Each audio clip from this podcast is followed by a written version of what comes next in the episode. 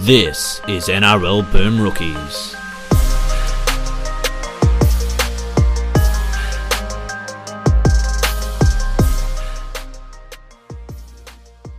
Hello, everyone, and welcome to another episode of NRL Boom Rookies. I am Matt Bungard. Alongside me, as always, Mitch Doyle, mouthful of G'day. Pepsi Max. Hello. Get everybody. yeah, that was the um trying to do the old. I had to keep talking the- for a couple yeah, more syllables because I was like, I could see him on Zoom just chugging Mate, away. I'm a pro man. I was ready. Yep. And M. Sprouse is here again. Hello. Hello. I haven't Um, got a mouthful of nerds, so I haven't got anything else to say now. No, but you are a nerd with a mouthful of takes. So, Ah, all right. Uh, let's not beat around the bush. Let's start with the West Tigers, Michael Maguire. Mitch, you were nearly cracking up laughing two minutes ago when you read about what's happened today. I just read the headline. Tigers players hold bonding session as Farah returns to the fold, and it's like, oh my god! You know what, guys? Let's get Benji back one more time. Well, him and Oh. Robbie, and we'll fix this shit. Get him back. No. I don't know if that's the answer. I think um yeah, look, okay. So let's uh, there's obviously a lot to unpack with that West oh my Tigers god, he's gonna wear the training shirt. Farah, he's gonna go on the. He's gonna fix everything. He's a trainer. That's it. Oh good. they, should, All right. they should just go back to old things that have worked in the past that no longer work again, just to see if they can give them one more go. Mate, Yep. Just get Taylor back. Fuck man. it. Yeah. Um but yeah, something is fundamentally wrong with the the team of the podcast. Um 6-0 up at the half hour mark of that game on Anzac Day against Manly. They looked pretty good. They they they probably should have been further ahead than 6-0 to be quite honest. And then 5 minutes later, it's 18-6 to Manly and um yeah, one-way traffic after that. And the the stuff about Maguire, and it's not that sacking him can't be part of the solution, but it's exactly what happens at piss weak clubs like the Tigers and like the Bulldogs when they just keep blaming the next coach. Like you sack Maguire now, and then they don't fix the other issues, and fans are satiated by yes, Maguire's gone now. We'll you know get the next coach in, but everyone else keeps their job, and it's just not going to change. There's only so much that the coach can do. And if they punted him, you know, it might be the right decision to punt him in the next week or two. It might be. But I highly doubt they're going to punt Pascoe. They're going to punt support staff. They're going to Mm. punt. They're not going to clean the joint out.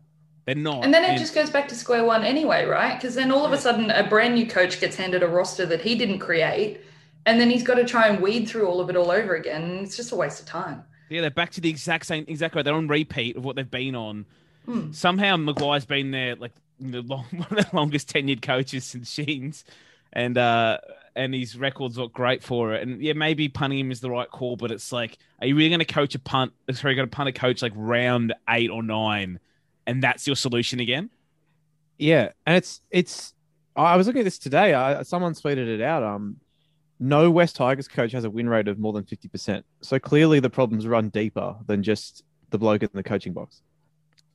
That's it, man. And it's like, and it's like you got to ask even more than just the CEO. It's like, what's up with our support staff? Those guys haven't changed in a long time. You know, every department they should all be under review. Everywhere in that club, you know, the facilities aren't great, and they're getting new ones. That helps, but it just can't be again that they go, it's him. It's that mm. bloody, it's that dastardly head coach again. Get him out of here. Get the new guy in. We'll turn over half the roster, and then and if he fucks it up, we'll get rid of him again. It's like there's just more to that than Maguire. And I know Adam Hartigan's been there for what a year and a half now, and I think it's coincided with some decentish recruitment decisions and some average ones, but they have gathered in the last year or two. They have actually grabbed some talented players. Like they poked Jake, poached Jake Simpkin, who looks great. Luch was a great signing. Mm-hmm. Doueihi's been a good signing. Daine Laurie's been a good Nice. signing. And I think that's what makes it a bit harder to swallow. That like they've actually got an okay roster on paper. There's some holes there, but like you look at it on paper now, it's not that bad of a roster, It- and it's they not. just It's, don't turn it's, up. it's not a team like say the Bulldogs where you could look at their team and, and think that maybe two or three guys on that whole team would get picked up by other clubs if they if the team was dissolved tomorrow. Whereas with Wests, half the team would land a starting spot somewhere tomorrow. Mate, I'd Like- take Nofoaluma. yeah. Yeah.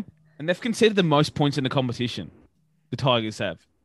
Like I don't know where that came from, but they have now. And yeah, like there's I don't even know the answers there, but the answer is not just get rid of Maguire. Is all I'm saying. It's that there has to be a lot more. If you're going to make changes, if you got, if the fans fall for the shit, if they get rid of Maguire and they're happy, you're part of the problem because it's more than them. I think they have woken up beyond that this time. Like there's petitions going around for the Hmm. removal of Justin Pascoe on the board, and obviously that's oh, there's always a bit of a lull when people try to get changed at all petitions to facilitate Hmm. any sort of change. But the fact that it exists sort of shows to me that their fans might be a bit more savvy this time around, and that that kicking the can down the road trick might not necessarily placate them this time. So you do that then, and then you get rid of. Uh, it sounds like Maguire's time is somewhat up anyway, no matter what, right? So you get rid of Maguire. My question is, who do you replace him with? Robbie Farah. This, this is like Benji comes Shit. back next year. Yeah. we're getting the boys back together. I just don't see any talent out there at the moment, and whoever comes in is going to have the same issue that every coach who comes into a bottom eight team always has: is that they're on the back foot. They're never going to give them the leeway that you give someone like Trent Robinson or, or Craig Mm. Bellamy or you know even Sticky really to come in and, and establish you know a dynasty of some description. They're just they're never going to have that. I was half joking, but they might make him coach. Robbie Farah. well, he's he's in the training year. He's halfway there. like, would it stun you if in three weeks' time Robbie Farah was coach of the West Tigers? Interim coach for the rest of the year. Yeah. I wouldn't be shocked Oh, at all. No, not at all. not one little bit. That is so West Tigers. It doesn't It get is. much more West Tigers. I mean, I suppose that. John Morris is really the only candidate out there that would make a Shane slight bit of Flanagan, sense mate. That's them. who I'd take. Is that an option for them? Well, he's available, and you'd look at, you know, the Fitzgibbon's gone to the Sharks, so that's taken.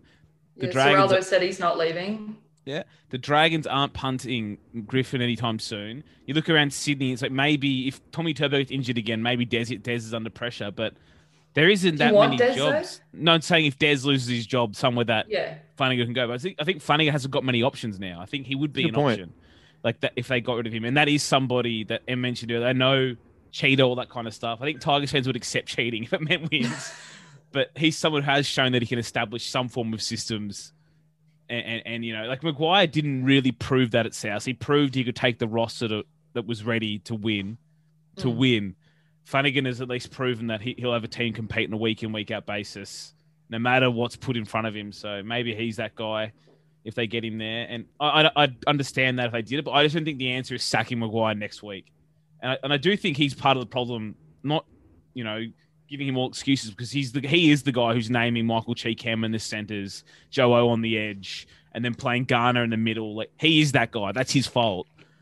But it's like you just can't. That can't be the solution for them anymore. It just can't be him. It, it's like if he goes, take like every staff member, every football department, one, all of them, like change everything. Have we thought about just burning the place to the ground? Let us speak. Well, the beat, I saw that Tigers fans like get so miserable that I did see someone saying the club's going to be dead within ten years after yesterday. I was like, wow. I'll never let that happen. Yeah. Uh, I just hate what they do to my poor boy Simon. I just hate it.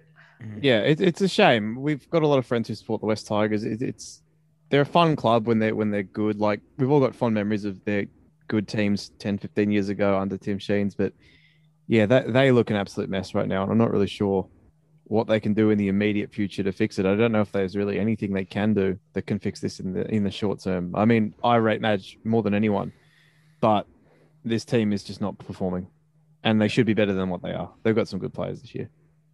Yeah, agreed. All right. Uh, but one of their favorite sons is performing, so that'll, I'm sure, warm their hearts. Uh, weren't they fools for letting Benji Marshall go? And what a segue. yeah, I literally put this in the running order in this exact order, just so I could segue from the Tigers to Benji Marshall being the greatest player in the world at age 35 or 36. Fuck, you were quick to drop Latrell for your favorite player, huh? He's suspended right now. He's, in, he's ineligible. Flavor, favorite player suspended. There you go. Um, Never stop me loving Billy Slater, all right? He'd never do anything wrong. No. This was the, this was the exact right role, and and Yeah. you wrapped it. We both wrapped this signing at the time. This was the exact right role for old man Benji. Was like go to a team like South, come off the bench when he steps in for like that one week at a time or something like something. He's fresh because he's not been playing full games. Plays like two or three weeks and goes back to the bench after that. That's exactly the right role for him this year. And I know before he called Wayne, the dog said no to him. Hmm. And you you couldn't imagine him playing for the Dogs right now and how No. poorly it'd be going Well, for him. And it's yeah. going poor at the Tigers. That's what's dumb about it. But That's the a- frustrating part. Yeah. People think that he'd be doing this at West. He wouldn't No. be. And They- also, if he hadn't left West, they wouldn't have Daine Laurie. So They gave it as many tries of Benji as they could, as many college tries they gave it, and they decided. And Adam Doueihi's out playing Benji this year over the whole season. He is, but this is exactly what Benji's around for now. It's like he'll come in for the South for a couple of weeks every now and then if someone's suspended or injured or similar, and do the goddamn job. But this is the whole thing, right? When when the forwards are rolling and, and when the plays are happening and when the catches are, are, are working and the passes are sticking, then Yeah. someone like Benji can come in and look like a miracle maker, right? But if, if none of those other things are happening before all of that, Benji comes in and the wheels fall off. So it was never going to work at the dogs. Yeah, like Benji starts running around doing dumb shit, whereas you, Yeah. you ma- Yeah. nailed this then. When South were rolling down the field, Benji gets the ball and tackle three or four, bit of space, and then he puts someone through. It looks like he's ten years younger. Mm. But you watch him for the Tigers the last year or two, and he's like running sideways and turning back and then kicking to no one. You're like, what the hell is going on? Yeah. and, and and he can't do any wrong, right? Like in the commentary and everything, they'll just be like, ah, Benji Magic at it again without any real analysis as to why it's happening. You know? Yeah, that yeah. flick pass was cool though. It was, it was cool. cool. It was it was all great, and Um, uh, it was a cracking game. I mean, Dave Fifita somehow got um, scored three tries in the first half and didn't finish the game as the main storyline. And Yep. three like schoolboy tries, or two of them. Sorry, two of them. he the threw one around off the quick grown tap was absolutely disgraceful. the second one was pretty bad too because he like stopped moving and went backwards. yeah. Like- Um, he touched the ball twice in the second half. Mm. That's not great. Yeah, I know my super coach numbers, they hurt. Oh, They were all going right. It's, uh, it's, okay, cut a mic. Yeah. Also, even if we did care about Supercoach, he scored three tries. So just relax. He No, no, scored, no. uh, what I'm saying was it was super- awesome in the first half, and shouldn't then have indulged I, her. I'm sorry. That's my fault. I literally had to say to someone, "Did he get subbed? Like, why is he? Why? why yeah, are the numbers so not going i- i- up?" is that a? I mean, Mitch, you're you're Dave Fifita's number one fan, pretty much. I mean, is that a concern, or is it just you got to I accept mean, that's who he this is? is this is what these clubs get with these reckless spending. you know, you spend 1.2 million dollars on a back row. This is what happens. You know, no, but, um, no, I don't think. I think that's one of those things that Fifita in the first half showed at, at, at his best in the right situation what he can do, which is if he's fresh near the goal line, he can create shit from nothing. And even and, and even at any time on the field, he can do that. But he's never ever going to be the guy. And a lot of back rowers aren't. But they're never going to be the guy that's come down your end, back against the wall, taking a hard run. You know, like I used to rap Boyd Cordner for being that guy because most edge back rowers don't do it. Name the last time you saw Bill Kikau do that, if ever. But because he has the $1.2 million price tag, that shit's going to come up. That's going to come up whenever they're losing. It'll be like, where's Dave Fifita? Which no one's ever asking at Penrith. Where's Billy Kikau? Like no one's ever asking those questions in those teams, but it will happen to Fifita because of the price tag. And I don't think he gives two shits because he still has what he has. What was he nine tries? yeah, he's- yeah. And he's got a- a- uh, uh, nine line breaks. He's on track to score the most tries by a forward since Menzies in the nineties. Maybe the most tries by a forward ever. First forward since Menzies to get two hat tricks in one season. Yeah, in in like three weeks, isn't it? First forward. since No, Would it was the first in two seasons, Yeah. but it just so happens that Menzies Yeah. also did it in the exact Yeah. same time There you period. go. Was and weird. then like and Frank Burge has like 24 tries, I think, in a season as a forward. He's a chance of breaking that.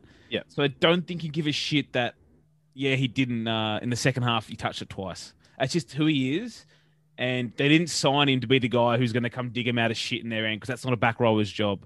no. So what, No. what did what did go wrong for them then? I, I think they're one of those teams that I said it like before. They're like the best. They they really highlight these new rules that when they're rolling, they can score points, but when teams are rolling on them, they cannot stop people scoring points. So they take both teams scored in clusters, but like once you guys started, we scored like the two try at the start of the second half, I thought that's it, that's game over. Like you're just gonna just roll them, roll through them, and they actually bounce back with that peachy try, but they just seem to not be able to turn tides. Like they haven't got like I don't know what it is. I can't put my finger on it, but you hate the word bunga, but they, when the momentum is going with or against them, it seems to take them a while to shift that around, what- whatever whatever reason it is. I actually think they're missing that that um, controlling kicking game, the the get you out of trouble kicking game. Mm-hmm. Um, you know they've, they've got great options in attack and and they can sort of bounce back in defense, but they haven't got the moment where they're trapped down their own end that they can kick a 40-20 or anything, you know, anything to get themselves out of trouble. They just don't seem to have that, and I think that's why they're not winning. Yeah, I mean, you look at the game, and again, I don't want to keep comparing to Penrith, but we look when Penrith played Brisbane, And there was so many sets that game when they, Penrith were like tackle five in, on 25 meter mark, and then Cleary Mm. kicks it like 80 meters. I'm not even kidding. He almost Yeah. set the kick, kick meters record in that game. And if it's Yeah. not him, it's Burton. And if it's not Yeah. Burton, yeah, it's it, like that's the thing, right? They've got options to get themselves out of trouble. And a lot of these teams, you take David Fifita, Shaw and you, you take him for his attacking prowess, but he's only one piece of the pie. He is, and it was it was was quite bizarre for me to see though, because obviously this is the first time I've seen a forward get paid that for that to be the narrative post match where he was in the second half. I've never like interesting, but that's just not a forward's role, and I know he's being paid to be more than a forward, but I've never I've never thought of a team going, where the hell is that bloody back row? We needed him. It's like no, where are the other guys to step up? Where's the rest of the pack? Where's the halves kicking him out of trouble? Yeah. Where the fuck are the halves? That's the question. At any other club, it'd be where are the halves. But just because you've got someone with a price tag that you can quote over and over again in your articles, that's what Yeah. you're going to talk about. That's it. And I think him, that's Ash Taylor's probably right symptom of that too. He had a great first half because he threw the ball to Hmm. feeder. It's good fun. And then the second half, he was invisible. And that's just what Ash Yeah. seems to be these days. Same thing, a bit of a, a flat track guy himself. But South, like, they just look like one of those teams that there's not many teams this year that, that can deal with adversity, but they look like one of them. Like, a lot of, what, what would you reckon? Pretty much everyone but the Storm and the Roosters wilted halftime in that game. Yeah, Oh, Pen- Penrith, I don't know. Penrith haven't really been behind ever. So, I mean, it was it was heartening to see them respond like that from from a huge deficit. That's not really something they've had to do this year. I mean, I know they were down by what eight against the Tigers, but yeah, this was a big hole away against a pretty good team. Um, and so to come to the other side of that is like, pretty heartening. and your boy Keon had his best game in first grade. He's too, I thought. fantastic, wasn't he? Um, he's taken to that edge like a duck to water. I mean, we, we thought it, we, we didn't have any doubts that he would be able to succeed out there. He played there in the lower grades as well. We, he showed a bit of mobility and a bit of pace last year. We knew he could. We knew he'd have that hard running ability. Um, yeah, is- again, not really anything to be too upset about. First half was a bit sloppy, but they all picked it up. Second half, I mean, the first half you had like three great tries scored against you. the, Yeah, the, the like- try they scored on half time was one of the best tries I have ever seen. how does Corey Thompson still get away with this shit? He's no more athletic than you or I, Bunker. how does he get away with this shit? I've had enough of it. The, every man has had enough of you, Corey Thompson. It was cool for a while, and I'm sick of it. Okay, you you sit on that wing and you calm down. Yeah, Okay. Corey, grow up. Breaking like a Imagine being million mad. tackles. Imagine being mad at ordinary men doing extraordinary shit. It was funny at one point. Now it's embarrassing. Okay, it's been it's been en- just enough. He's thirty years old. He's my age. Stop. What cool shit did you do lately, Mitch? Nothing. Absolutely goddamn nothing. oh, um, yeah. So Souths are good. Uh, Brisbane, not so much. Uh, Mitchell, the news that you've been dreading for weeks has hit us. Tom Dearden is gone. He is heading t- back home to the North Queensland Cowboys from next year. Yeah. Okay, I'm going to take some of your time here, people. I'm sorry. it's all right. But, um, it's a funny one because I would have been pretty furious like six months ago if this happened because I had belief in his talent. I still believe there's talent there. But at the moment, I'm just so comatose is giving a fuck about it. Like, it's going to force them to do the thing they should have done when Ben Hunt left. It's going to force them to finally go and sign an experienced half, which is so desperately need in a side lacking leaders and lacking direction and expecting these young guys to perform. Finally, they're going to just stop throwing the next child in and going to have to go sign someone. So it's like it sucks that he's going, and I'm not sure that where he's going and the role he's going to play is the best for his career either. Playing six outside Chad Ta- Chad Towns there, but it's just like another symptom of the poor roster construction. Like I banged the drum for years on this podcast, but like at one point they were happy to have over a million bucks on that bench in Joe O and Tom Flegler. Those two guys, whilst nickel and diming the halves. And even if like Joe O and Flegler were Petero and Webcke at somehow off, bringing Khan off the bench somehow, it's an irresponsible distribution of funds to have those guys combining for 60 minutes a week or 70 minutes a week on a million dollars a year. That you look in the halves, you're like, well, we went from Hunt, we went to Nikorima. It's like, well, fuck, he's not the answer, is he? Okay, who's next? Oh, Tom Dearden. Yeah, well, oh, he got hurt. Okay, well, let's try. Oh, uh, that's God that wasn't good at the Storm. You reckon? now nobody wants him, so he's pretty cheap. You reckon he'd be good here? That that yeah. Oh no, fuck. Okay, uh, who's next? Oh fuck, we'll, we'll, uh, Jake Turpin, that guy played hooker at the Storm. We'll try him at the seven. Oh fuck, and then back to Brody, whatever. Like that was their answer while they're trying to re-sign everybody else in the team. It's like, how about you go sign a five eight or a seven or a nine or anybody of consequence that will solve the issues of both leadership and a playmaker? But they didn't do that. But like moving forward for them, for me, it's like yeah, they're looking outside, and there's obviously the obvious candidates is like Reynolds, Shaun Johnson, all those guys, but they have to be breaking all the rules in the game now and calling Cam Munster. I don't give a fuck what the rules are. Don't you fucking dare. They have to. I mean, they probably won't get him. There's not. There's probably a zero point zero something chance they get him right. But he's on the record like three months ago. His quotes were, "If another Brisbane team comes in, I won't say no to going back home.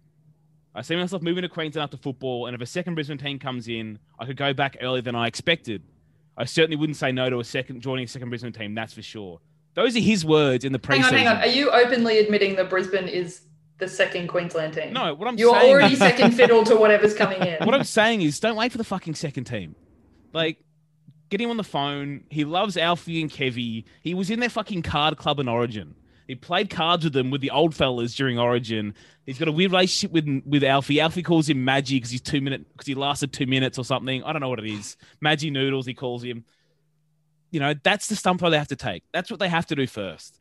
You know, and if they don't do that, the problem they've had with their team, that roster construction for a number of years that Peter Nolan and Paul White and Darren Locke and Anthony Seibold have contributed to is that they haven't been agile with their cap. They've gone and filled it with like they resigned all those forwards and then they went and filled all that and they just that was it. They were just all eggs in that basket. It's like what they have to do now is like they have to stay agile and they have to talk to like everyone. They can't just go target Adam Reynolds and miss out and be all like, oh fuck. What have we done? They have to go and look at like we're looking at Adam Reynolds, we're looking at Shaun Johnson, we're looking at Brandon Smith, we're looking at Aidan Sezer, we're looking at Ash Taylor, looking at Mitch Moses. Like they have to do that shit because they can't be left holding the bag again. But they have to get if they get like two of those guys, like say they walk in and they go and nab Brandon Smith and Shaun Johnson. Say they do that. Like, you know what? I can cop a Sarko at fullback and maybe I can cop Milford at 300k at, at six because you've gone and fixed other positions. Or maybe they go and get Shaun Johnson and maybe they get Aidan Sezer, who isn't even that great anyway, but they get those two guys who understand how the game's played. Maybe they can go, then I can deal with Turpin and Sarko for another year until they find another nine and one after that. But like, yeah, they have to fucking be agile and not lock in. They're going to lock in on Shaun Johnson, and I'm scared of them missing and then being like, well, shit. Like, Back to some random kid from Q Cup. that's it. And then the Yeah. other stuff that's that's killing me, and they probably aren't doing this, but like they're still over the fat in middles. So that I've got word that like Matt Lodge is pretty close to joining a Sydney club. I'm not going to say what Sydney club, but he's close to joining one, which is good. But they probably could lose another one.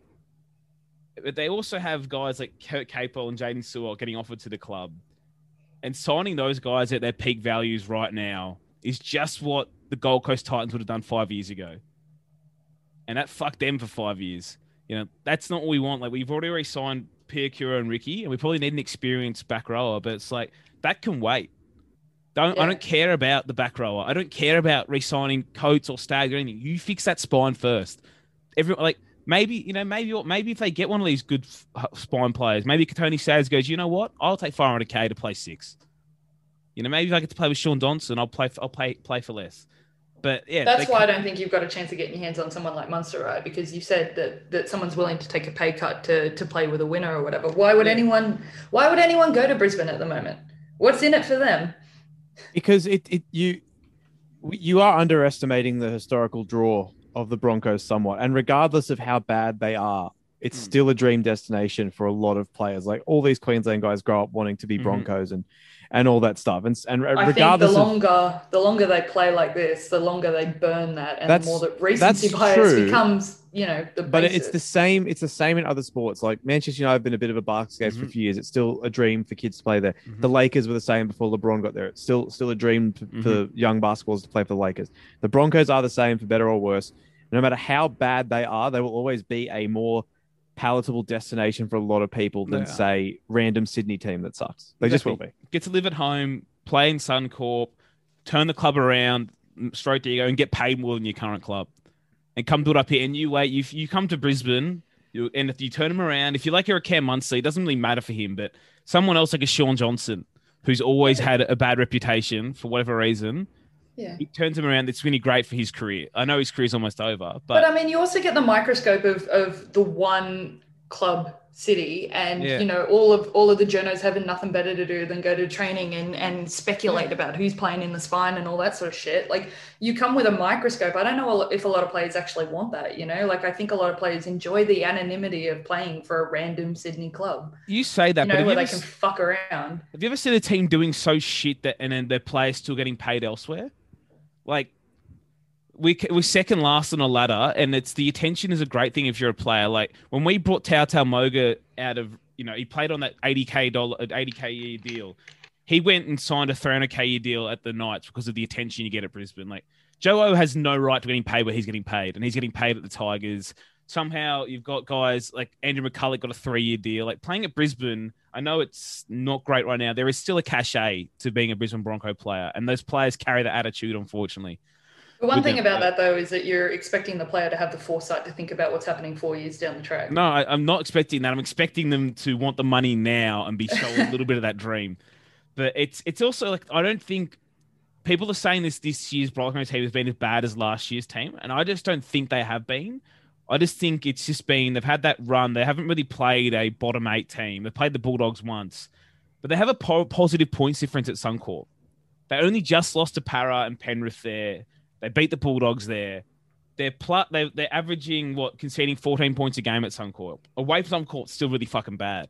But what- like they're still uh, they're averaging what they conceded 149 points, I think. Yeah, and that's it with 37 a game away from Suncorp. Not great. What I'm saying is that there's definitely it's going to be a stretch this year. There'll be two. There's, a stretch of about three Suncorp games in a row. They might win two on the hop. It'll look okay all of a sudden.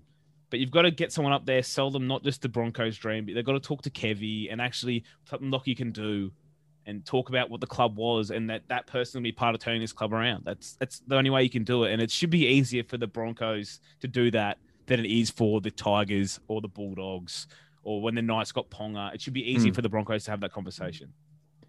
And I know it's not easy when you've got money sitting on the bench and all that sort of shit. But I mean, for me, I, I feel like the kids at the club are really taking the piss with the Broncos. Like, is he like Fucking oath they the- are. the the punishment? The punishment for playing like absolute dog shit is to be sent to Reggie's for a week, you know, and then that. they.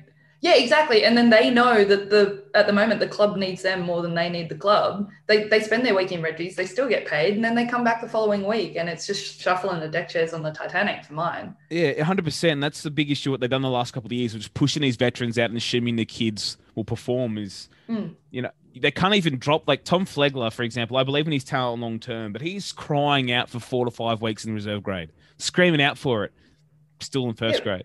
But you, because you haven't got anyone else to play behind him, right? Yeah. Like we make fun, not to make it about Melbourne, but if if I was like, we make fun of the fullback factory, right? But when we were going to lose one of the greatest fullbacks of all time, we didn't replace him with one 18 year old kid. We replaced him Yeah. with four 18 year old kids, and we let them fight it out. You know, you've got yourself so thin up there that you have no choice when a player goes 100%. missing that you have to play him anyway because there's literally no one else coming through. There's no pressure to to Well, they've, they've wanted to drop Milford for like a year, and they just did it, and it's not good. But like, Yeah. this is what the good teams like the Storm and the Roosters do, right? Like Hmm. your example's a great one, and another one is the Roosters needed a solution after Cronk retired. They had Lachlan Lam, they had Kyle Flanagan, they had Sam Walker waiting the wings. They didn't just anoint one guy. Like Yeah. Sam Walker wasn't Well- supposed to play this year until there was injuries. Hmm. They didn't just say this guy is the future, like like the Tigers did with Luke Brooks, like Brisbane have done with three or four guys. They would like, yeah, we got all these young guys. Hopefully one of them works out. And yeah, Flanagan and Lam didn't work out, but now they got But that's Sam Walker. okay. You And know, he's like great. Drinkwater didn't work out. You know, Papenhuyzen was fourth string. Like it, Yeah. it- it's okay. You know, and and no one looks at no one looks at those clubs and thinks that they made bad rostering decisions. Like No. and eh, and then you look at you look at Brisbane, right? And the comparable. I know he was really bad the last two years, but they knew Darius Boyd was going to be gone for a number of years. They had no fucking idea who their fullback was, like November last year. It's like you, Yeah. they, yeah, they got there, they didn't know, but they re-signed all these forwards, and that was the point I was going to get to as well. Is that like even if they get rid of Lodge, they are still a middle forward too fat on their salaries. Like I'd keep like I know people don't like I don't like Carrigan, but I still think like a Carrigan or a Flegler has to go as well because you can get by with a Mark Nichols on the bench. You guys know this. I mean, people couldn't even name the Storm bench from round two. You know, No. like Or if we go back to like pre- premiership winning years, like you guys name Yeah. benches, and it's like, who the fuck is that random guy? And it's because Yeah. it doesn't matter because the money is spent at the one, the six, the seven, and the nine. Yeah, and a couple of the other players and other guys stand up. I mean, when the Broncos made the grand final, Josh McGuire was out of the team in 2015. Like they had the same model, but they had guys like okay, Jared Wallace is a rep player now. He was a bum at the time, you know. Mitchell Dodds was in the roster, like this, and and then you had Mitchell Dodds and Wallace on the bench, and young Joe O who hadn't been paid yet. Yeah, Souths had Jason Clark, Kyle Turner, and Chris McQueen on the Yeah, bench. that's it. That's Great, a- who yeah. I love, great players, but Mhm. they're not guys that would be commanding, you know, starting salaries at other at other clubs. That's it. And then the other Well, problem actually, McQueen, the Tigers gave McQueen like a million dollars a year, but still. Yeah, and they look at the and the other good comparison too. Say you look, if you're the Broncos now, you look at Parramatta this week, who just got who just tailed you, and we're a club looking at we want to keep Coates and Staggs, and we've already got Corey Oates on like five six hundred k a year. Staggs might cost us seven hundred, and Coates might might cost us five hundred. You know, and if you use that money again, that's money that's not going to the one six seven or nine. So you look at the team that just tailed you, and you look at what they did, and it's like okay, they've got an expensive spine. But they just towered us with a guy we didn't want in one in one uh, center at one side, Tom Opacic, right on the Akore on the other side, and then the back row who killed us, as Isaiah Papali'i, nobody wanted last year. How could they possibly have done these things? It's like, well, yeah, a good setup, and it's not just trying to do trying to make it more than just the Storm Roosters comparison because that's the easy one to make. Mm. Good teams just they'll find a way to give someone opportunity with an, uh, you know with talent opportunity in a good team, and those guys will step up. Like Charnze Klokstad at the Raiders as well when he came through. Like the Broncos, you don't have to sign everyone a lot of money. You don't have to. Unfortunately, you have to lose some players to be a good team. Every good team does it, and we don't Yeah, I mean, it because we- they're good. We we let players walk away all the time, and it's it's always the attitude of okay, we'll just find somebody else to do the job. Rugby league is an incredibly simple game. You Yeah. know, you just That's it. Like I, I love I loved Corey Oates' career, but it's like the moment someone comes knocking wants to take his contract, let him go. Hmm. You know, then you make do with like we'll throw Herbie on the wing or something with with uh, Tesi Niu in the centers, or if not, maybe Selwyn Cobbo becomes a winger in first grade next year, or maybe you know you look for like a Hymel Hunt type or an Ari Tuola or a Edrick Lee that costs nothing. And all this stuff is so embarrassing because there's people at that club who've been doing this for years that really thought that what they had was some special group that was just going to piss the comp in. And it's sitting in 15th and they're still losing their goddamn players. And it's embarrassing that three of us sit in a podcast and go, probably should probably shouldn't have spent those funds, like all those funds on those players. You paid Um, what for a bench prop that's not that good? last last last point on this before we move on. Would you play Dearden for the rest of the year? Mm, okay. This is again, people get hooked on the nah, fuck him, he's leaving anyway. Again, that is a bad club mentality. I want to win football games. Okay, there's no reward for coming second last, and I don't care. Like, no matter what we do this year with Dearden, it's not going to really impact what happens for him next year. It might even be better for him to go play cup. If we think he's better for us winning games this year, he plays. That's it. And maybe he isn't better. I want to see, like, for me, uh, Milford probably comes back this week or next week. Killed it in Cup, but he, whatever. I don't want to see Brodie Croft play again. And I think Tyson Gamble isn't far from playing. Again, not a great player, but like, he's at that age, 24, been in Cup. He'll get his shot. They pulled him early from the North Devils game this weekend, so it might mean he's playing this week or next. Like, maybe that's it. But, you know, you shouldn't just put a line through a guy in your top 30 because of bitterness. If he's the, if you think he's the best seven or six of the team, you play him and you try and win games. Uh, Yeah, I, I would agree if you were. I don't don't take this the wrong way, but I would agree if you were a contender. But I can see the other point of view just purely because Milford, we, we still don't know where he's. Well, you bring Milford back. Yeah, he comes back, but then Croft's still there. Yeah, you Yeah. do hate Brodie Croft. That's a good point. Not just, I mean, he's not good at Everyone football. does. well, yeah, but what I'm saying is Croft and probably Milford, may, sorry, and maybe Milford will both be there next year. Dearden won't.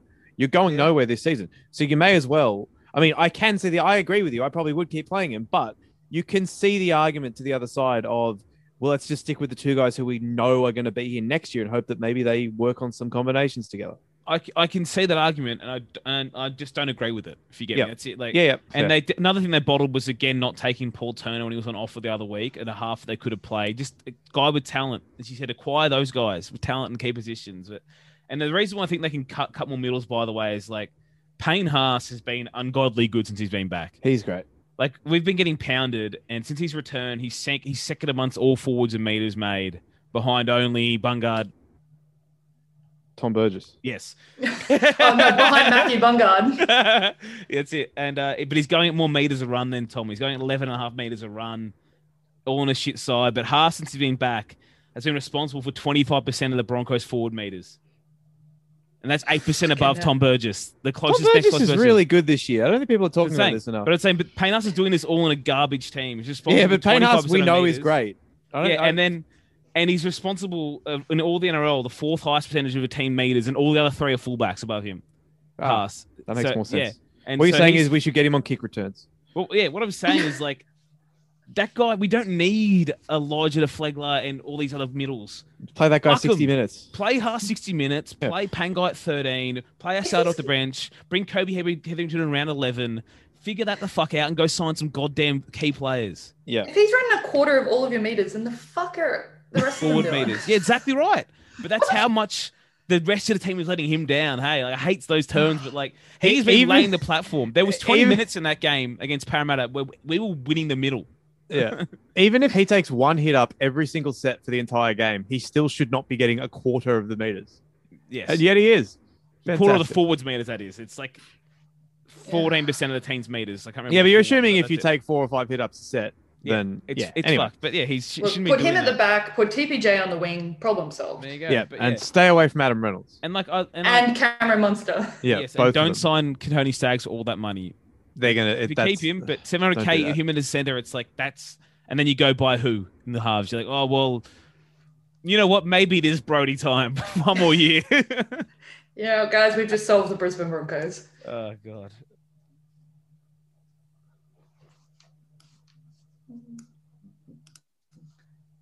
All right, boys. When was the last time both of you shaved that quarantine bush in your pants? Support for NRL Boom Rookies is brought to you by Manscaped, who is the best in men's below the waist grooming. Manscaped offers precision engineering tools for your family jewels. Manscaped is trusted by over 2 million men worldwide, but not my ex boyfriend. Join the movement for Oh, all of your got him. below the waist grooming needs. Manscaped just launched in Australia. They've gone for for men who have gone for years without using the right tools for the job, and you can be one of the first to experience their life changing products here in Australia. Are you enjoying them, boys? yes, they're great. No complaints so far. Yeah, I'm, uh, I did do use the ball deodorant for those playing Yeah. at home, and I'll tell you what, it actually works. Mm. I'm a, I'm a ball de- deo guy now. It's not, Yeah. You know, it's the whole the whole stank thing. It's been improved. That's all I'm saying. You know, Yeah. it's not 100 percent down there, but there's been improvements. You know, so that was a good purchase in the in the lawnmower 3.0 kit we got. Yeah. so that was good. I look. I can't say that I've ever noticed, you know, ball, ball sweat as a smell, but um, you know, good for you. Thank you. Ah. Fuck, I don't know what to say. And um, so if people want to purchase some Manscaped gear, M, what what can they do? Ah, they can use the code Boom Rookies for 20% off plus free shipping at manscaped.com. Uh, and your balls will thank you, and maybe your partner will as well. Oh, I'm so happy we did that. That's fantastic. Lord. Great I'm job. sorry, Dad. I'm so sorry. Uh, Dad, we'll get you one for Christmas. Oh no! It's a present for Mum. All right. Yeah, we're sending Emmett a kit. that couldn't have gone any better, I don't think. Um, and Saturday night couldn't have gone much better for the Canterbury Bankstown Bulldogs, who won their first game of the season, which, of course, M leaves only one team without a win this year. Do you know what team that is? Mitch, West do you know? There's a t- there's a winless team this year still. Uh, not Penrith. Uh, the answer is the team with Josh McGuire on it. yeah. oh shit! because he is 0 7, but no longer is a team 0 7. Um, yeah, Bulldogs, fantastic first half. And then they just clung on for dear life. I will say, over the course of that game, the Sharks bombed six or seven tries. I think poor old Hiroti on that wing bombed three himself. But the, I mean, yeah, the dogs were flying fast and loose by the end of this, but they I thought they were pretty good in the first half. And um, Mitch and Em, you both had differing thoughts on Trent Barrett crying after a round seven victory. Mitch, you want to go first? I thought it was fucking hilarious. I know people are like, "Oh, it's so nice to say." I'm like, man, it was round seven. He truly thought they weren't going to win a game this year. it was only six losses. I mean, come on, bud. And he cried like a guy who knew he was about to be able to put food on the table for his Yeah. kids. Oh Jesus Christ. It was so funny and hugging everyone. It's like, mate, Oh. it's round seven. I could Sorry. get that if it'd been like 15 losses in a row. Uh, Oh my god, it was so funny to me. I think was- the relief of knowing you're not going to go 0 and 24 is pretty great, though. But I don't think a coach would be thinking around seven we're a chance of going 0 and 24 is what I'm saying. I don't know. There's a mar- there was a market on would they win a game like Oh, three. It popped up like three weeks ago. Ugh, So- it was great. Uh, no, Um, it was for mine. It was fucking woeful. It was appalling. I, I can't yeah. fuck it. I can't stand it. I think I think that's so awful. You know that you're a professional rugby league unit and you your coaches stand on the sideline crying like it, I'm it was sorry. kids Some of, us, some of us can't just cry when we win grand finals, Em. Okay? Some of us have to have realistic, realistic expectations for our tears. Yeah, Okay? like losing a grand final. Oh, it just it just reminded me of the discrepancy in the game. Just something fierce because Yeah. Craig Bellamy's That's- never going to be standing on the sideline crying. You know. Laughing fair at point. the poor, the Um, rugby league poor. Yeah, look, here's me in my ivory tower, Yeah. stepping on the hands of the poor beggars below me. I don't give a fuck. Uh, we we said for the first few weeks that the dogs forward pack was just getting absolutely manhandled, and he was good when he came back. But Luke Thompson, I thought in this game was absolutely fantastic. Yeah, and removing that moron Jack Hetherington, also fantastic. yeah, didn't hurt them. Um, I, I feel like, you know, on Monday when Graham Annesley has to address all the things went wrong on the weekend, why was Mawene Hiroti not there? We want answers, Mawene.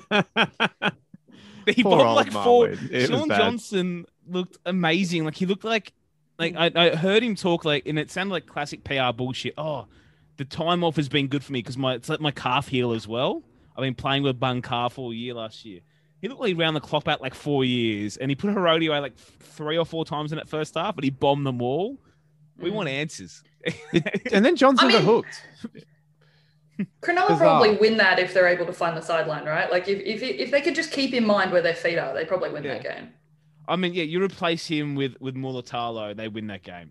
Uh, I've no doubt about that. They, I heard they, uh, Josh Hannay said they took off Shaun Johnson because it wasn't worth the risk.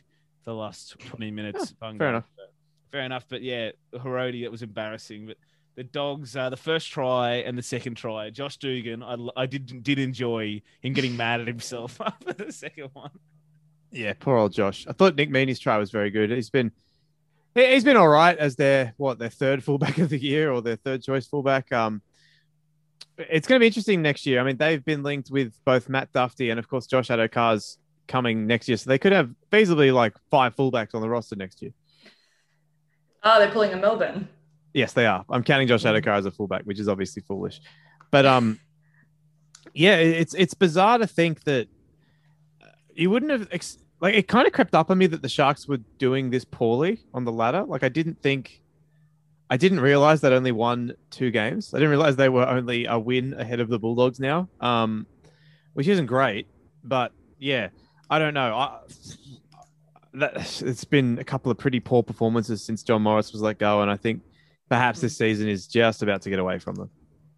I think they tricked us the week after Morris was let go. They came out and they had that big win, and everyone was like, "Oh, everything's fine," and they've somewhat like, you know, pulled the cloak over the fact that the wheels are falling off or have fallen off entirely. Yeah, I mean, I think we kind of know what they signed up for when they let Morris go.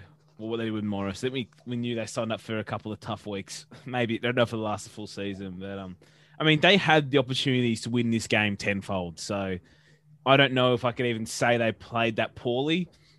Yeah. Certainly soft defense in the first half and kind of got caught off guard, I think.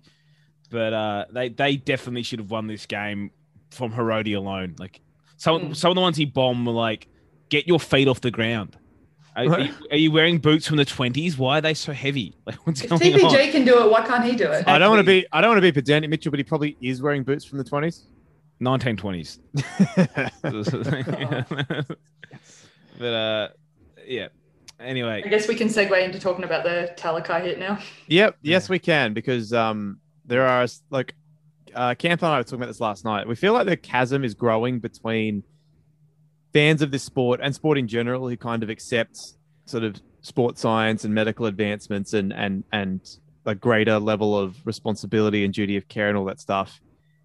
And the blokes who just wanted to go back to when men were men and they worked as plumbers during the week and they smoked at halftime and they fucking hit each other in the head.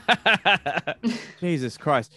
It was really bad. This was a GI Sonny Bill era shoulder charge. And I don't want to hear this crap about, oh, his arm was wrapped. No, it wasn't. And also, it doesn't matter if you hit someone in the head. Or Hey, it bounced I'm off kinda the ball. flailed, No, it fucking didn't. like, it- people were posting a still image of his shoulder smashing into the bloke's face as evidence that he didn't hit him in the face. We've gone Oh, insane. man. I mean, his shot, the shot on Dufty, the shot on Tedesco, all of them, they're all, for mine, they're all as bad as each other. They're all Yeah. fucking appalling, right? And we're better than that. Yeah, it was um the excuses flying out. It's like, come on. His shoulder hit him in the face at full pelt, and it, arm was, as you said, it was not a, it was a shoulder charge. Simple. Uh, oh, no one was complaining. I think the guy who was staggering around the field and couldn't and couldn't walk properly, and then had to go off for HIA, was probably complaining a little bit. And I know Um, we He can remember shoulder to. charges. I know we all Yeah. love shoulder charge, but now you go back and watch some of them, and you see when they hit someone in the head, you're like, shit. Yeah, like Ain't you good. look back. Yeah, it's just, it's like anything, right? It's like when you look back at old WWF clips and it's some dude's getting cracked in the head with a metal chair. It's like when you were a kid, you thought that was awesome. Now you kind of go, oh, especially when you think about Chris Benoit and things like that. Um, but how many how many more players are we going to have retire because they've had repeated concussions and everyone's going to go well that that sucks that you know whoever that is isn't playing anymore and then the very next breath they'll go but how great was it that some guy got hit in the head Yeah, look, yeah, I, I don't know. I, I, I can't understand like this one in particular. Like, I can understand, I can at least understand people arguing about whether or not Latrell deserved X number of weeks or whether or not Jack Hetherington deserved to be sent off, blah, blah, blah. I can't believe people are arguing about whether this was a shoulder charge or not. yeah, whether it was illegal or not. It was an illegal play, and he's got facing five weeks, I think. So that's, that's a lot of weeks. it is. yeah But I mean, yeah, uh, I, was just going to say it's amazing that in all of this I didn't even mention the hit on the Melbourne player which was also avoid- Yeah. Uh, the some of the boys today were talking about it, going, "Oh, I don't think there was anything in it." For mine, I don't really care. Put them all in the same basket. Teach the players not to do it anymore. Punish them for doing anything that remotely resembles it, and get it out of the game. Yeah, I know, and it, it is quite funny how um, I mean, we all know this. League fans will never actually be happy, and I'm a I'm a whinger myself. But we, we when it's a sin bin, we bitch if it should be a send off. When it's send off, we bitch if it should be a sin bin. When it's five weeks, we bitch it should be three weeks. It's like fuck. You none of you know what you want. Like Yeah, like Talakai should face a few weeks, and he's getting them. And it, and same thing. The trail stuff this week was ridiculous too. That the quality of the player he is should affect his suspe- suspension. No, it shouldn't. Like absolutely not. You do dumb shit, you pay the price. It, it doesn't Yeah. matter whether you're you're you're Reggie's or you're the best player in the world. Is that that's it, man? And we don't like that's literally saying we should have preferential treatment for the better players. Are you really? Okay. Yeah, and and then someone who doesn't get have a team full of superstars is going to feel hard done by. There's no winning. Yeah. Yeah. Exactly. And uh, the other one, like the uh, the what's what's his name, Jordan Pereira one. I'm that surprised. one was really bad. I'm surprised he wasn't sent off. Very Like, surprised. even like Phil Gould was like, that was bad. yeah. I think we We're all using kind of Phil Gould as assumed- our marker. Well, Yeah. no, it's just that he thinks nothing is ever a penalty or a send off. So you know something's bad if if he's saying that. Yeah, I mean, I thought we were all waiting for the finger to the one finger to point, and then it didn't happen. But you know, I mean, it didn't really affect the result there. But people will say Tedesco will probably miss a week or two, and Pereira will miss the rest of the game as well. And Pereira only get his suspension. But yeah, who knows? Um, should we talk about that game or Yeah, not really much to say there? Yeah, I was there. Yeah. Yeah. oh, what, what was the view like from your seat at the SCG? Jesus. Jesus fucking Christ. We played paid eighty dollars for those tickets, and oh God, uh, as the kind of Anzac Day uh, memorial pre pre-game service was sort of wrapping up, the sun was slowly coming down in front of our eyes, and for the first 55 minutes of football, I saw nothing at all except just white, and my retinas are just paying the price for it today.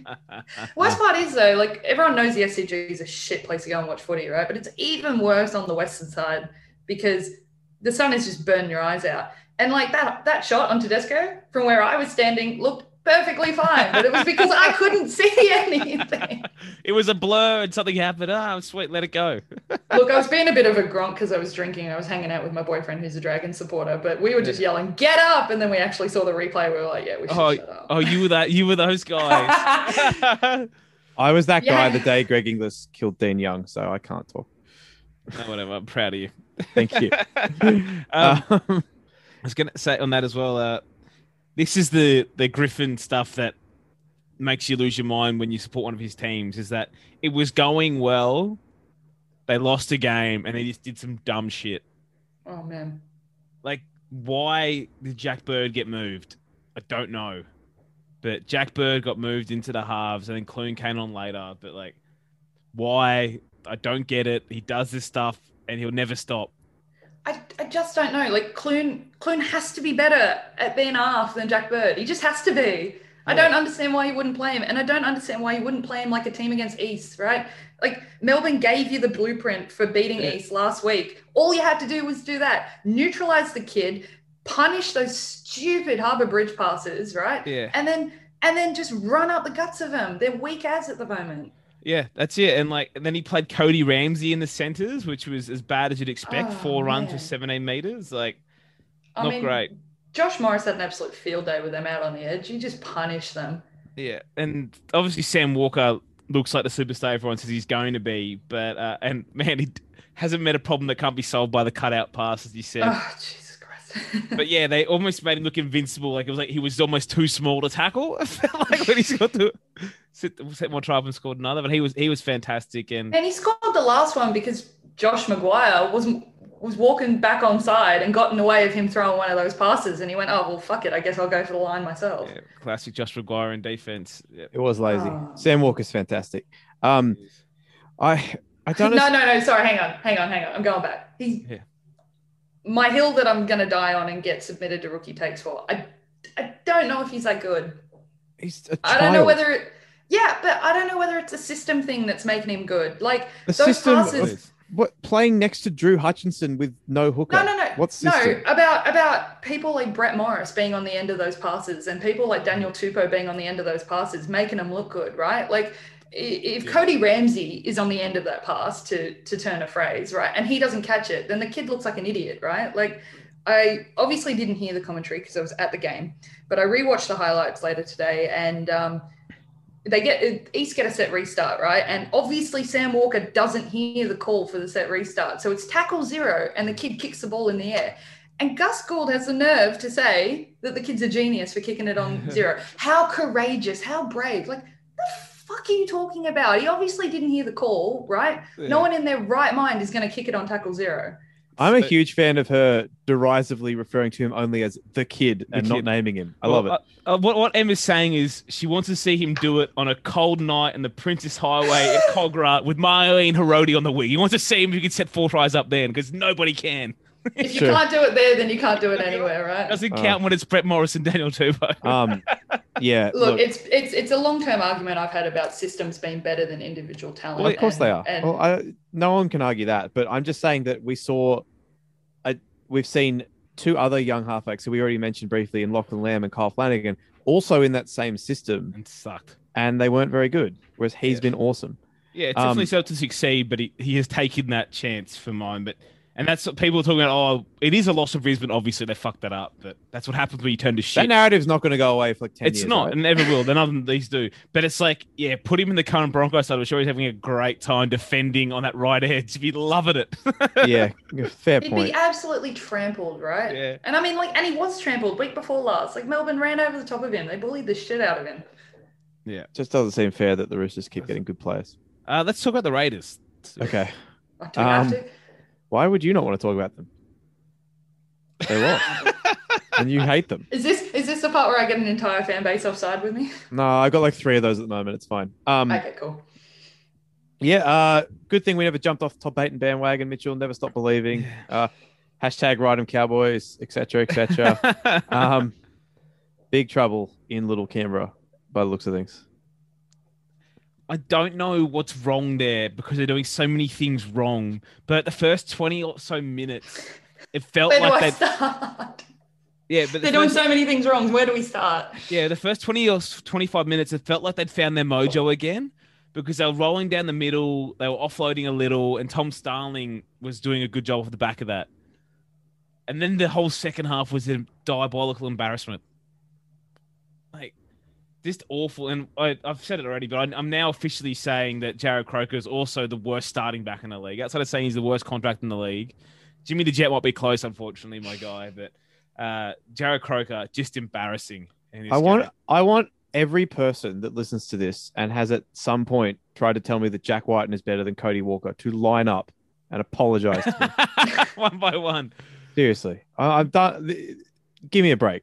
I remember you showing me a ferocious argument with someone in a random DM in the preseason when they were doing that Yeah. dumb shit, asking. if- They call Cody Walker inconsistent. Yes, was- Jack Wighton is the picture of consistency. They should call kicking the ball out in the full a, a white. It just should be that. Like you know, He in wasn't union, even consistent from the first five minutes to the last five minutes, let alone week to week. like you know, you ever play Jonah Lomu Rugby? Uh, uh, Vanguard on Oh, PS One. They ages called, ago, yeah, They yeah. called a bomb kicker Garryowen. It Yes, should be- it's a if huge Gary Yeah, Owen. It's Yeah, a yeah. huge Jack Wighton, and the half just bangs it into the grandstand. You're like, oh, All right, let's make that a thing. I'm in. Um, yeah, it looked like it looked like he like you almost had to think he did it on purpose because it's like, how do you get that so wrong? But I don't know. Um, know. is Val Holmes better at fullback than we thought? No, I thought he was good at No. fullback still. I've been here. I said keep him there. I've been one of the ones that said they should they, they should do it. I think he's a decent fullback, He's and been um, settling in nice there the last couple of weeks. Um, yeah, and uh, I think they've probably accepted losing Scott Drinkwater. Uh, with but I mean, they, they where Yeah. where are they going to play him though? well, that's it. I think they've accepted it, and Some there were some weird quotes today in um when they announced the Dearden signing. Just while we're talking about the Cowboys, I thought it was a bit strange. Um, because there was quotes from Micheal Luck, who by the way spells Michael wrong. He's one of those people like Yeah. Dwyane Wade. Didn't realize that until like the other day. Anyway, um, there's some quotes. I'll just pull them up real quick. There's some quotes in there where he says, um, "This is exciting signature for our club because there's another genuine organizing halfback. Uh, Thomas Young has come through first class systems at the Broncos and Palm Beach Currumbin and now gets the opportunity to learn off an experienced Premiership winning halfback in Chad Townsend. So they, th- those quotes almost imply to me that they're not planning on playing Dearden in first grade next year, which is surely not the case. well, it wouldn't be. But it's it's bizarre because they've really signed up for long haul there, haven't they? If that's what they're doing, but they've signed up for like Chad's on three years for next year. So they're signing up to like Tom Dearden's 25th birthday, essentially 24th, 25th birthday. That you know he's what learn. I guess you can learn what the whole time, but he's going to be the six to the to the seven and learn a movie. And I think it's a bit strange if that's their intention. But uh, yeah, I don't know how that fit's going to be. But Drinkwater might be one of the worst defensive halves I've seen in my entire life, but he does make shit happen. So I think he'll find a home pretty easily elsewhere. I'd, I'd take him at Brisbane as one of those guys I said, sign him and figure it out. Like sign him and then see if he's your one or your six next year. I mean, if you want a left foot grubber in behind the opposing halfback for anyone to fall on, then Scott Drinkwater's your guy. If you want Yeah. someone to really slowly chip and chase and no one to follow him, uh, And Scott then he Drinkwater's your man. Yeah. And I thought the weird thing. Should we run game too- advertising campaigns for Scott Drinkwater and just come up with like cheesy one-liners? Yes. Uh, I, this game you could also see. I don't know if Nicoll-Klokstad is apparently the next Billy Slater with his direction, and not like how he plays, but you know, leading the defensive line. But like they were nowhere. Where like some of the kicks Yeah. going through as well. Like Mm. it was like remember when Wighton was back at fullback, they were always out of position, and so was he. It felt like the same thing in this game. Like Kale Aikens just watched some things happen around him. It's like Charnze had found a way to be in the right spot a lot, and the defensive line to be more organised when he's there. He walked that very first, you know, um, in goal kick out the sideline. He didn't even try Yeah, that was and weird. turn back in. What the hell was that? I that? hate it when players do that. Oh, I hate it. It's a Darius Boyd stuff, hey, the last year or two. It kills Oh, me as well. But yeah, they've got issues like they're not going to address Croker. They'll just avoid that. They're just not going to, but they need to. Yep. And as you They need to that do. record- They need to do to him what we did to Will Chambers and just say, you know, we loved you. We will always love you, but it's over. But he's oh yeah, like shout, four more years. Shout out to my guy Will Chambers who got sin binned in his debut for the Newtown Jets on on Saturday for punching Fuck, someone. things, things I never thought I'd see. Will Chambers in a Jets jersey. Things I knew I'd always see. Him being Yeah. sent off. Yeah. he had to do it. He had to do it for, for, for a throwback. But yeah, the uh, Cowboys somehow like, you know, they they've got two wins now. They're looking, uh, sorry, three wins. Three wins, I say sir. Three in a excuse row, you. man. But Come they've on. done it without Taumalolo. They've done it throwing a side together, and all of a sudden there's far less. You know, there was that early agitation from Todd Payten shaking it up. Seems to have been a bit more acceptance. They got rid of Josh McGuire, who hates agitation. He hated change at Brisbane, despite the change not being great. He still hated it. Got rid of him, and it looks like the the playing groups responded. And guys like like Ben Hampton is no superstar, and he uh, but they put him in there because they thought he'd, he could execute the game plan better than the other guys could, the other sevens. Probably not was wrong. McGuire the problem? Was McGuire the problem? Honestly, like Oh, he's just 0 getting rid of 7, some- so maybe. yeah. I mean, it's p- p- obviously part of it, but it's like they put Yeah. Ben Hampton in to execute a game plan, right? And they've won three of the four games in him there, for example. Not not a great half, but and that's probably it's all coincidence, but they've made some changes and found the seventeen ish that's at least going to comp- co- sorry compete from here. It looks like. All right. Uh, it's rookie takes time. Who's excited? Uh, shout out to last week's winner, Paul Gallen. Uh, he goes into the final at the end of the year. Um, we got five new ones for you this week. Uh, first one, we've got rugby league best tries, hit ups, and some other bullshit bogan stuff. Um, what has become of rugby league? Absolute massive shot. Beautiful to Oh. watch. The players love it. The fans love it. It's great to watch. It's what it's all about. And he's on report and sin bin for it. Ladies and gentlemen, this is rugby league in 2021. So, and then there's a video of Talakai giving a I was going to say. I, I can't even tell which fucking high shot that's meant to be about. Yeah. Um, fans love it, mate. The players love it. The- oh, it's so bad. All right. am I am uh, I not a fan? no, apparently No. not. okay, all right. um, Oh, we well, you're a woman. uh, that's also one of those things. Those Yeah, guys you don't got- like you. there you, know? it is. you never had a shot, taken a shoulder charge, have you? Em? Name all shoulder charges. yeah. All right. We got uh, Ryan Girdler. Uh, the Oh, fact that one of the best players in the game is about to miss four weeks and can't win the game's most honorable award means the system isn't working. You can look at it any way you like. You can go through the carryover points, the match review committee, and how they rate things and the scale. You can do whatever you like, but the fact that we find ourselves with one of the best players in the game misses four weeks, what happened against the Tigers, tells me something needs to change. Yes, the thing that needs to change is he needs to stop elbowing people in the face. Yeah. Yeah, Um, that's uh, not a big one. Yeah, this one's not that good, but uh, it, was, uh, it made- me chuckle. I was a Bulldogs fan called Matt who was tweeting out a list of hot takes for the future. He said Kyle Flanagan will be a 10 year plus halfback for the Bulldogs. I mean, maybe, but that's because they're not going to be able to get anyone else, right? Ten uh, week, maybe. Uh, we've got uh, Choppy Close with uh, if any other corporation or company discarded their employees like NRL clubs discard their coaches, there will be an inquiry by the Fair Work Commission. The NRL needs to step up and protect them. Sacking coaches won't improve their fucking players. The last part is true. Yeah. He's right. I mean, The- Choppy the Close first- had, had a big wig on big weekend on Twitter, by the way. what else did he do? Uh, he had some Anzac Day takes, of course. Ah, oh no. the great man. but he's also on the resistance for being Andy Six again. So I'm back. Oh, all right. Well, then he can say what he wants. Um, but Big yeah, like what? Yeah, s someone in the Discord made this point. They're like, "What do you think? With these coaches get kicked out on put on the street? Do you like? They get sacked. They get to sit at home with like a two million dollar payout and just chill. we strip them naked. Poor Chopper, the broken clock that's right twice a day. I mean, Yeah. like, yeah, like Michael Maguire signed a contract that he can get sacked. He signed the contract. He agreed to those terms that he can get sacked without a payout. Yep. Oh, I'm just found that Choppy tweet. I'm back in. What a king. Yeah, Chubby, we're back on. Ch- uh, I take it back. Chubby Choppy can't win. Don't vote for him. Uh, and last, and last, we've got um, so Pen. Oh no. so fucking stupid.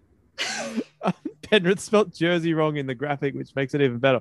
Um, Penrith put up a jersey auction uh, for their the match worn uh, jerseys from their game, uh, the Anzac jerseys, saying uh, secure a piece of Panthers history in support of Mossy Masoe, his family, and Men of League. Linked to the auction. Nice little thing. Sell the jerseys. Some money goes to Mossy Masoe. BJ, he's not happy. Love my Panthers, and Mossy's a legend, but surely this is not the occasion to fundraise for a former player. It's Anzac Day. All proceeds from this day should go to return service people and their loved ones. Men of League have their own round already. Oh my lord. Mate, Mossy Masoe has all the other rounds of the year. How dare he? it wasn't even Anzac Day. Uh, Played like two days before. oh my god, mate! I've I've had an up to here with Mossy Masoe's selfishness. Like, How dare How he? dare he? Um, oh my Um, god! People are the people, society. We should just think about society in general. Really, Do that's a level of respect the troops that you and I are just not capable of. That's incredible stuff. Um, and if you want to submit a rookie take, be involved, vote on the winners. Uh, You got to be a member of our Discord and a member of our Patreon. Go to patreon.com forward slash NRL Boom Rookies. Uh, maybe you'll end up being a guest host like M. Sprouster. Uh, and I'll give a quick shout out to the people in our top two tiers on our Patreon. They are Dave, Carlo Tyson, Wayne Ritchie, Ando, Anthony Anger, Ben Wallace, Big Chief 69, Blake Moretti, Butsy, Cam Beswick, Chris Avnell, Chris Slade, CTO. Shout out CTO tipping the Bulldogs in Coltrane Cup this week. What a lunatic. What a hero. Dan Cullinane, Doc Hogg, an anonymous backer, Frankie, Harvey G, Jace G, Jack Snape, James K, Jason, Joel Wrigley, Josh Brandon, Lachlan Hancock, Leon, Matty Jenkins, Matt Coleman, Matthew Duggan, Matty McPhee, Michael Murray, Morgan Watkins, Never, Trendy, Razor, Reese Brown, Roxanne Clark, Simo, Stephen Hickey, Swarzy, Ty, the not so mature student, Thor Laycock, Tom Hardy, and Warwick Ahern. Thank you so much for your continued support. And to everybody in the two tiers below that as well. We could not be doing this without you. Did you um? Can you read that again? Did you miss a name? I don't think so. Was it? Uh, every Oh. time. Every time. Must be in one of the lower tiers. Yeah, no, Em's Yeah, done more than must enough be. of the podcast. She's to be senior she's graphic done- designer M. Yes, Sprouster has just- done more than enough. unpaid, unpaid. I'm just gonna senior make that graphic same- designer. yeah, I'm yeah. just gonna make that same Arm joke every time she comes off. on. Man, I Um, even recruited a Patreon for you too, and it's still not enough. You did. Shout out Emmett. We're just Um, all takers here. We just take. all right. Uh, Before we've we got go, we should let M We're uh, M do a bit of Storm Wankfest. We're not done yet. I We've was more before we go, we should let her do it. Yeah, though. of course. But uh, we first we're going to do Coltrane Cup, and uh, Wingus and Dingus over here both took to the Sharks last week, so um, they're in the Wait, mud. am I? Can I be Wingus? Sure. Um, Well, I, uh, I shaved my dingus last week. So manscaped.com. Uh, yeah, Oh boy God, took the boom. Parramatta Eels, so he's loving life. Uh, we've got one perfect tipster remaining. One of our two also tipped the Sharks. The other one, Jason, who you- if listeners to the show will remember, was our guest on the Warriors season preview. He is a perfect seven and zero. Me and about ten other people are just behind him at six and one. So I'm it's all hot and furious. up. I've dropped. I've dropped two. Yeah, it's not. It's not good. Do you have the full support of the board? I mean, considering it, the like the favourites have won like every game by three this year, it ain't great. that I've, I've It's not two. ideal. Um, I mean, I will say that Simo's only at the top because he's taken Penrith three Well, times. he now, lost right? one now though. He's already out now. Oh, Yeah. He, he lost the Sharks this week. Yes, he has taken Penrith three times already. So bad look for my guy. um, tricky round this week. Who are you guys going with? Well, I can't do the one that's the obvious one. Eels Yeah, taking the neither can I. So Yeah. Nor can I.